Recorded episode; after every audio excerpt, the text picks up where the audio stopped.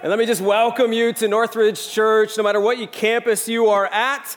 Uh, no matter whether you're jo- where you're joining us from, we are honored to have you here this morning. Welcome home to each and every one of you. Thanks for joining us. And we're gonna, gonna kind of just jump in. Got a lot of uh, groundwork and a lot of questions to answer this morning. And if you haven't been with us, we've been talking about a, a, what I think is a very popular topic. It's the topic of heaven right? God's eternal destination for us as Christ followers. In week one, we kind of talked about why it's important to know why, what heaven's going to be like, because it will change our today and give us hope for our tomorrow. And then week two, we kind of talked about the difference uh, uh, of heaven, intermediate heaven, right? The, the heaven that God is using right now, and the ultimate heaven that He's going to prepare for us when He comes back. And today, we're, we're going to have a, a little bit of fun.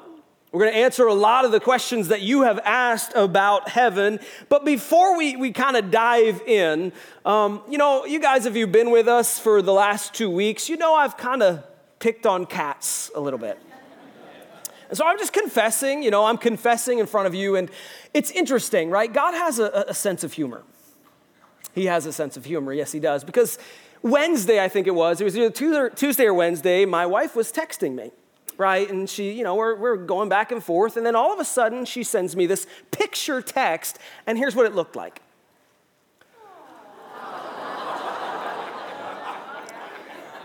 Do you know what my four year old daughter wants now?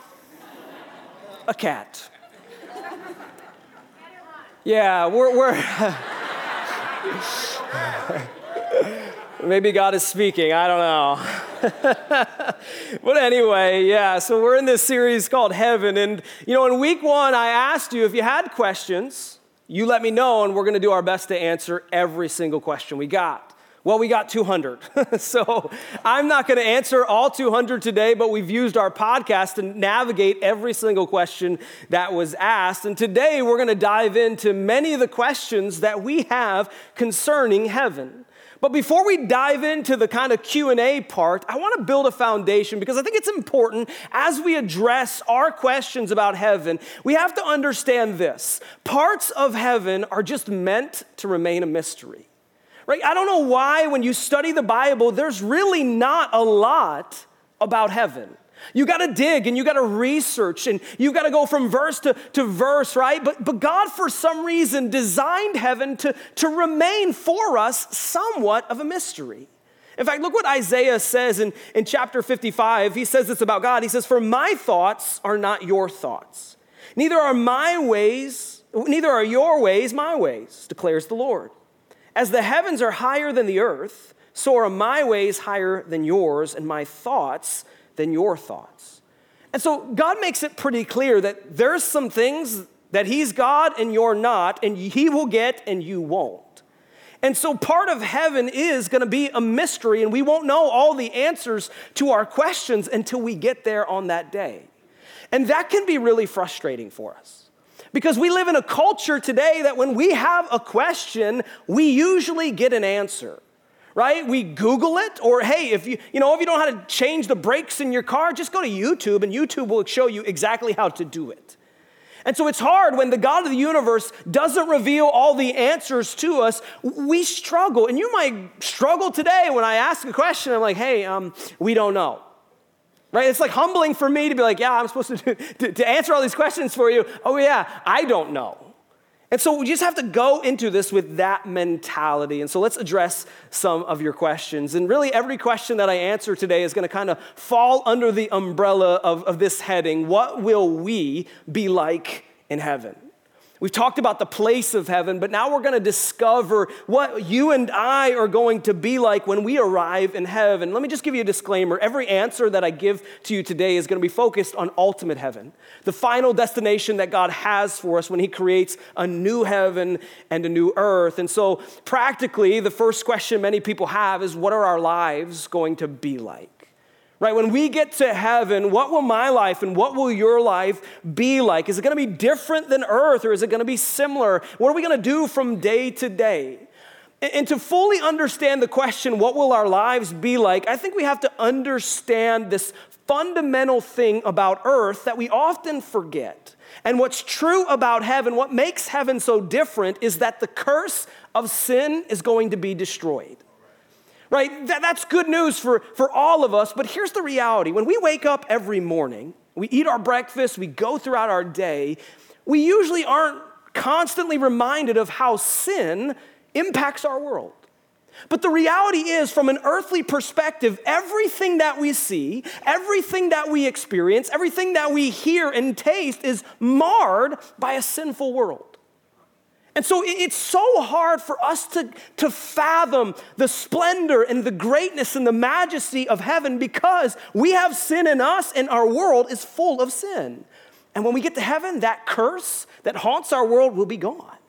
And Revelation 21 gives us a small window and, and some of the implications that that means for heaven. Revelation 21, it says, He will wipe every tear from their eyes.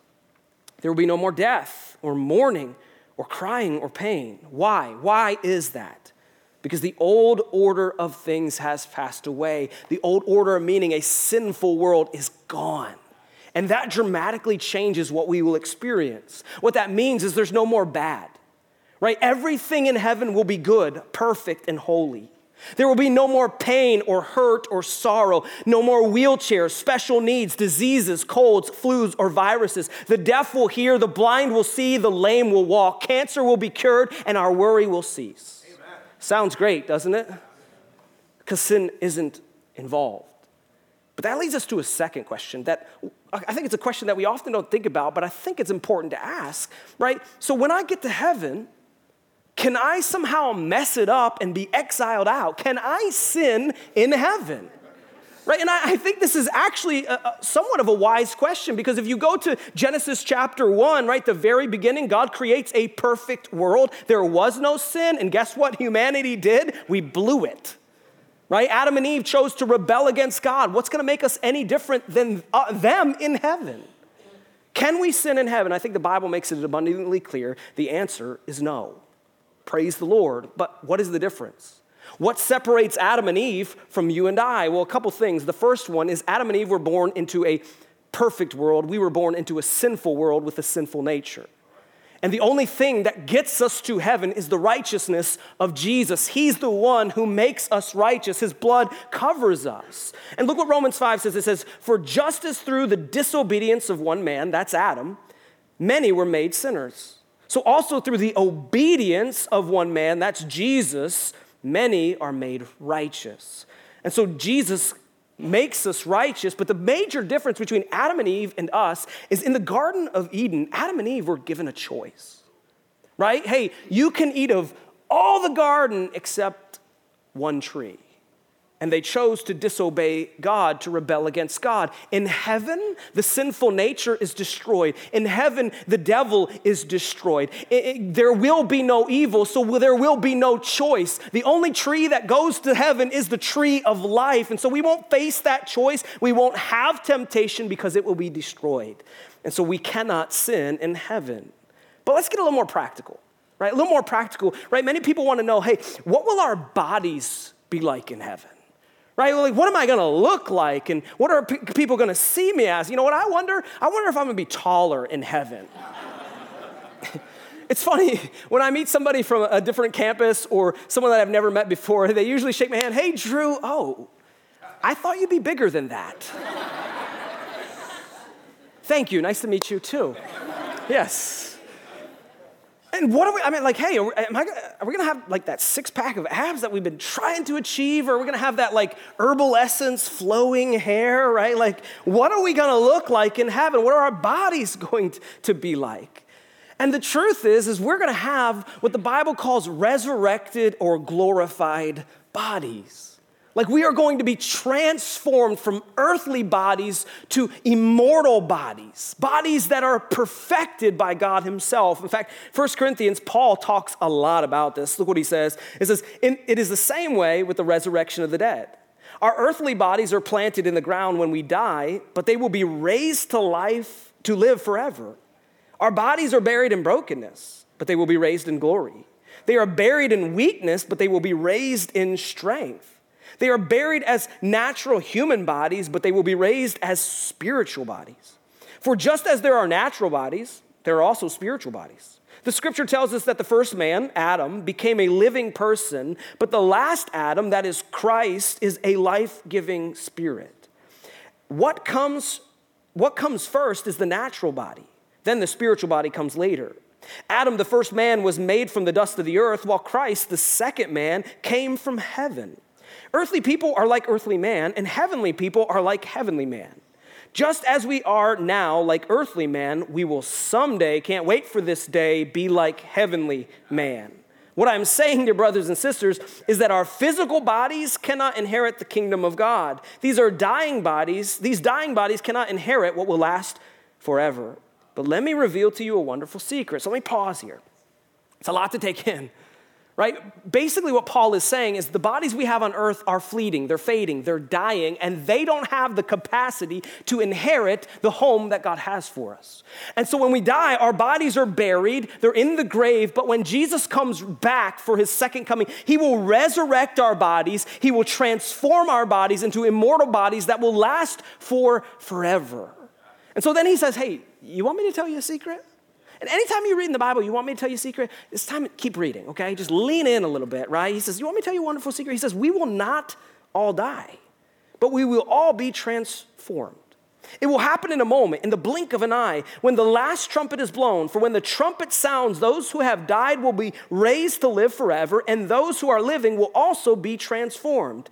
For our dying bodies must be transformed into bodies that will never die. Our mortal bodies must be transformed into immortal bodies. Man, that sounds awesome. Right? Like a glorified body like, let's go, I'm ready. And I love what one author kind of describes the difference between our earthly body and our heavenly body. He, he, he, says this He says, This earthly body is slow and heavy. That's just old English. They write things weird, but that actually says heavy. I'm not reading it wrong. Just, just, just for, for reference, it's, it's slow and heavy in all its motions, listless and soon tired with action. Anybody feel that? Anybody know, you know, you wake up this morning, whew, yeah. Or wait till Monday, I know it's coming. But our heavenly bodies shall be as fire, as active and as nimble as our thoughts are. So that gives us a glimpse into what a transformed and a resurrected body will be. But then this leads to so many other questions in people's heads and hearts. Okay, if I have a transformed body, a resurrected body, okay, when I'm dead, like when I get to heaven, how old am I going to be? Right? Like, so if I die at 65 years old, do I transform to heaven as a 65 year old? Or if I die in my 30s or if a young person dies, will they be young in heaven? How old will we be? And, and honestly, no one really knows the answer to this question, but many scholars speculate on this right? Some scholars believe because of Jesus was around the age of 30 to 33 when he died, that we will all probably get to that prime, you know, that good old days, 30 years old, where you felt pretty good, right? Like maybe we'll all be 30 years old in heaven. Some scholars suggest that. But then that brings up another question, right? Like, okay, will there be children in heaven? Or are we all just going to be the same age, looking kind of all the same? Like, what is that going to look like? And again, we don't know the full answer, but in Isaiah, when he describes what heaven's going to be like, he mentions little children. He mentions uh, an infant. Let me show you Isaiah chapter 11. He says, The wolf will live with the lamb, the leopard will lie down with the goat, the calf and the lion and the yearling together, and the little child will lead them. So here's what's weird. In Isaiah, he's, he's describing heaven, he's talking about prey and predator really living in harmony, laying together, enjoying each other's company, and animals that we would never let our kids be around is leading all this charge, right? He continues. He says, The cow will feed with the bear, their young will lie down together, and the lion will eat straw like an ox. The infant will play near the cobra's den, and the young child will put its hands in the viper's nest. They will neither harm nor destroy on all my holy mountain, for the earth will be filled with the knowledge of the Lord as the waters cover the sea. And so Isaiah paints this picture, and in this picture, he includes children, infants. And so many scholars believe that, that kids who die at a young age will actually go to heaven as young kids and will mature in heaven But the truth is, we, we really don't know. And so that leads to other questions, right? Okay, how old will I be, right? What my body's going to be like? And hey, will we wear clothes in heaven? Right? Like, hey, what are we going to look like? I mean, are we going to run around naked like the Garden of Eden? Are we going to, are we going to have clothes on? It feels like this should be kind of important, but really not that important. And the Bible gives us a little indication, right? Revelation 6, it says, Then each of them was given a white robe. Revelation 3 says, Yet you have a few people in Sardis who have not soiled their clothes. They will walk with me dressed in white, for they are worthy. And so the Bible says, hey, we're going to have white robes and we're going to be wearing right. But I, I know what some of you are thinking. Some of you, you know, fashion people are like, yo, am I going to have to wear white for all of eternity? That, sounds kind of stale and boring. And a robe, like, I don't even like robes on earth, let alone in heaven. And really, what Revelation is talking about is, is more of a metaphor of what Christ has done in our life, of how we were unpure, full of sin, marred by sin, dark and nasty, but yet Christ gives us a white robe of his righteousness. He makes us righteous. But also, Revelation says that in heaven we'll be like kings and priests. And in the Old Testament, kings and priests wore beautiful garments, colorful garments. And so it probably doesn't matter. We could be naked, we could be wearing beautiful clothes. No one really knows. But then, a really important question this is one of the big questions I have because I'm a foodie. Any foodies in here? Yeah, okay. I just like me some food. Can I get an amen? amen? All right. Will we eat in heaven? Right? Will we have some heavenly chefs making us some good food? First service, someone shouted out, No bacon. I believe we will eat in heaven. And I think scriptures give us a good indication of that through Jesus' life. So after Jesus died and rose again, he has his resurrected body. He comes back to his disciples in John 21. And look what happens. It says, Jesus said to them, Come and have breakfast. None of his disciples dared ask him, Who are you? They knew it was the Lord. And Jesus came, he took the bread and gave it to them, and did the same thing with the fish. This was now the third time Jesus appeared to his disciples after he was raised from the dead. And so Jesus has his resurrected body.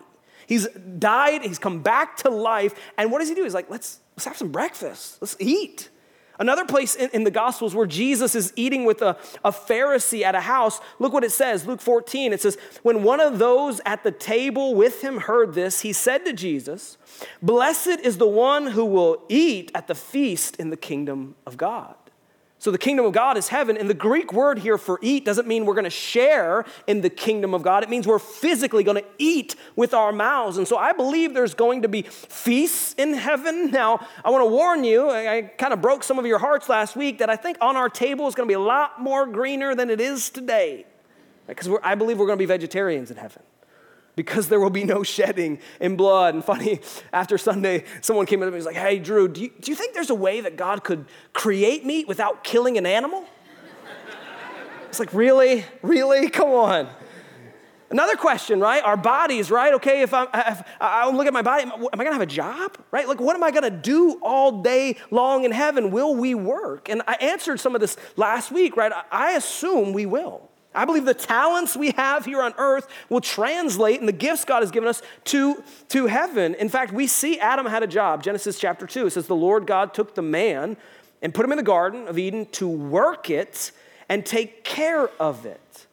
And so Adam had a job, and I believe we will. The difference will be is we will enjoy it. It will bring us purpose and joy rather than regret and annoyance. So we're gonna work. When I work, I get tired, right? It wears me out. And so, will we rest and will we sleep in heaven? Like, what does that look like? Is there day and night? Are we going to go to bed and wake up? And I think to answer this question, it's important to break the two words up because the Bible makes clear distinction between rest and sleep. I do believe we will rest in heaven because if you study God, He is a God of rest. He says, Come to me, all who are weary, and I will give you what? I'll give you rest. And, and, and, in the Bible, we see God resting himself, not physically, but he creates a rhythm of rest. When he created the world, Genesis 2, the seventh day, God had finished the work he had been doing. So on the seventh day, he rested from all of his work. He wasn't physically tired. God doesn't get physically tired. But he was creating a rhythm where you take a break from the minutia and the, the craziness of life and you reorient and you rest your soul back on God. Right? And that's the rhythm of rest. When God created the world, He actually, in the Old Testament, you would have six years often of, of plentiful, of harvest. On the seventh year, God would give the earth a rest, a break. And so we will rest in heaven, but will we sleep? Now, scholars are kind of split on this. I'll tell you what I believe, and I'll tell you what other scholars say. I don't believe we will sleep in heaven. And the reason why is I don't think there will be a need for it. I don't think we will tire. I don't think we will be like, oh man, it's Sunday. My team just played. I'm ready for my nap. You know, that good old fashioned nap on Sunday. I don't think we'll desire that or need it. Our bodies will not tire. But some scholars believe, hey, sleep is like a pleasure of this earth, right? Some of you, you love to sleep right? And so, why wouldn't God allow it to be a part of heaven? And so, we don't necessarily know. Now, we'll shift gears a little bit, right? That's our bodies, what our bodies are going to be doing and looking like. But maybe one of the most popular segments of questions that we got was what will our relationships be like? Right? Relationships are very valuable, valuable to us here on earth. And so many people want to know, like, what is this going to look like in heaven? And I think that the first thing that we have to recognize is in heaven, we're going to live in relationships. God has created us to live not in isolation, but in relationships. That's why, as a church, we push people in relationships regularly, getting outside of the crowd and getting into a small group of people to grow together, because that's the way God designed us to be. So we'll live in relationships, but so many people want to know will we recognize each other? Will we recognize the people in heaven? And I think the answer to this question is yes, we will. I think when we get to heaven, we will recognize our friends and family members, and we might even recognize people maybe we didn't even know. I love what one author says. He says, Shall we be greater fools in paradise than we are here? And what he simply means is, why would we become dumber in heaven in a perfect, glorified body? And so let me give you some examples in Scripture why I believe we will recognize each other. The first one is when Jesus rose again from the dead, he has a resurrected body, his disciples recognized him. At the transfiguration in the Gospels, Christ's disciples recognized Elijah and Moses, two men that they've heard stories of generations before them, but they recognized who they were. Paul often in his writings in the New Testament told people he was longing, waiting for the day when he would be with the people he loved in heaven. And then, fourth, scripture really gives us absolutely no indication that when we get to heaven, God wipes our memory of everything that we do. But then let's dig a little bit deeper, right? Because Let's get more specific. People want to know, like, hey, will my family be my family? Will my sons and my daughters be my sons and daughters? Will my grandchildren be my grandchildren? And I believe this is when we get to heaven where our perspective on family begins to grow a little bit bigger and changes from earth. Because the truth about heaven is we will all be a family. This is, this is a huge difference from heaven and earth because on earth, the way we label, define family is through blood, right? You, you carry my blood, you are a part of my family. But one thing I love about our church is that we love adoption here at Northridge Church. Many people in our church and on our staff have adopted. I have adopted a child into our home. And if you ever saw a picture of my family, you'd notice something different about one individual. Malachi is his name in our family. He's from Asia. He doesn't carry my blood, but the truth is, is Malachi is just as much part of our family as my biological girls because we've been adopted. And that's the truth about heaven. All of us are there because we've been adopted into the family of God through the blood of Jesus Christ. And so we are all family. And I love what Randy Alcorn says about this. He says, Heaven won't be without families, but we will be one big family in which all family members are friends and all friends are family members.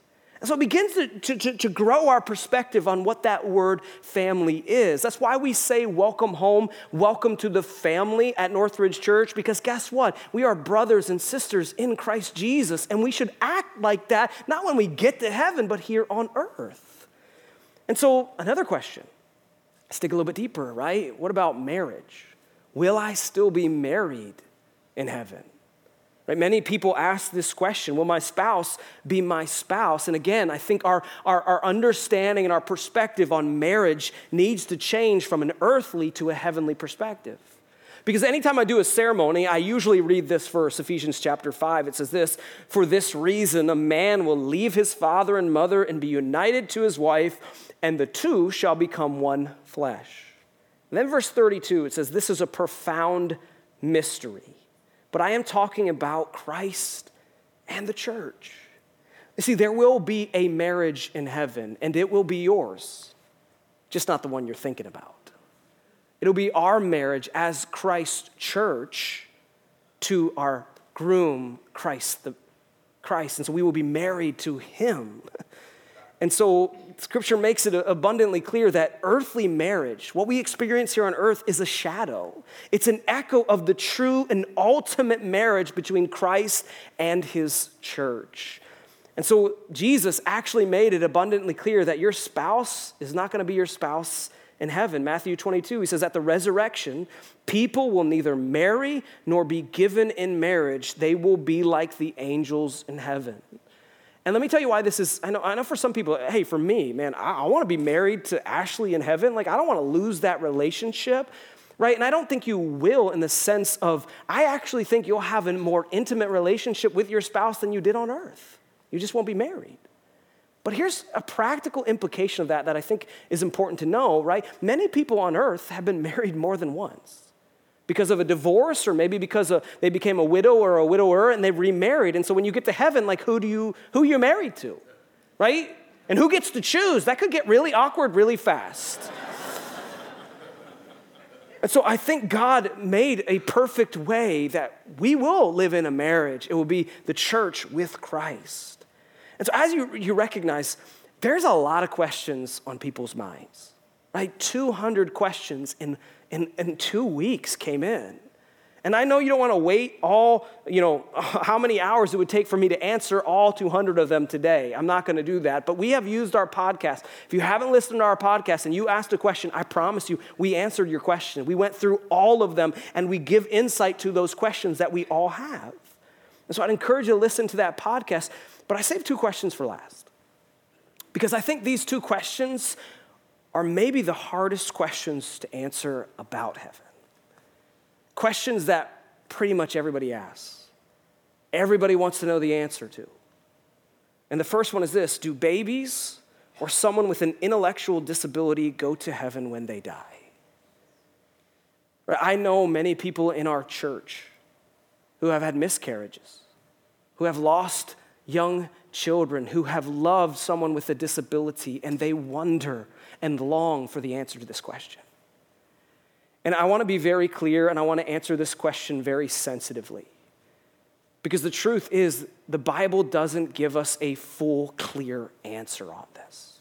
And so I don't want to give anybody a, level of confidence that isn't all the way there.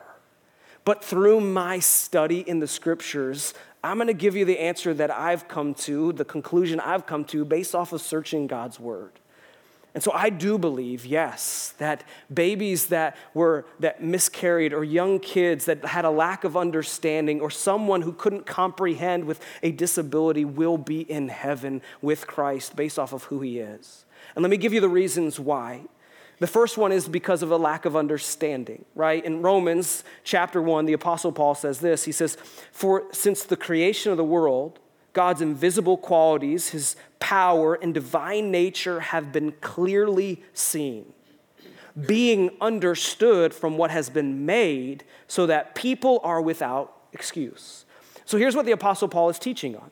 He says, because of God's general revelation, so the creation of the world, mankind is without excuse because they see it, they clearly understand it, and that creation should lead them to the question there's something bigger out there. And that desire in their heart should lead to them to find Jesus and live in a relationship with Jesus. So he says, hey, all of mankind is without excuse because of what they've seen and what they've understood.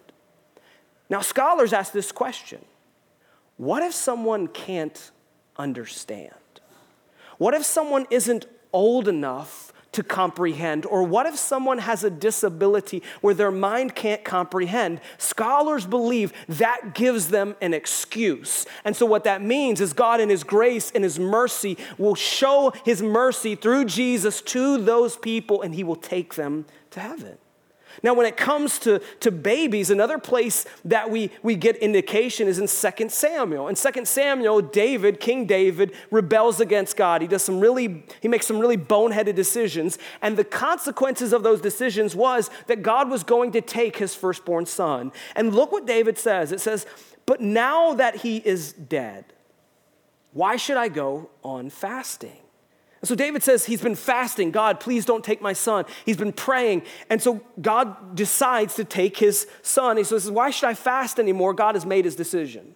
And then he says, Can I bring him back again? The answer is rhetorical no, he's dead. But look what he says next. He says, I will go to him, but he will not return to me. Now, how in the world is David, who's alive, going to go to his dead child? Well, many scholars believe that he's talking, he's going to meet him in heaven. He's going to go to heaven and rejoice with his son that he never met. But there is a flip side to that. Some scholars believe that David is just referring to he's going to be buried next to his son, that his grave is just act, the way he's going to go to him is one day he's going to die and he's going to be buried next to him. And so when we approach this question, man, God doesn't give us the full answer. Jesus also says, uh, Let the children come to me, for theirs is the kingdom of God. And so, based off of our conclusions, I truly do believe with all my heart that God will take someone with an intellectual disability or a child who cannot understand to heaven. The second question, and this might be the hardest question to answer on heaven, is how can I enjoy heaven when I know someone I love will be in hell? And honestly, this is a question that I've pondered wondered. I've had relationships with people who, based off of what I know, and listen, no one can judge any human heart other than God.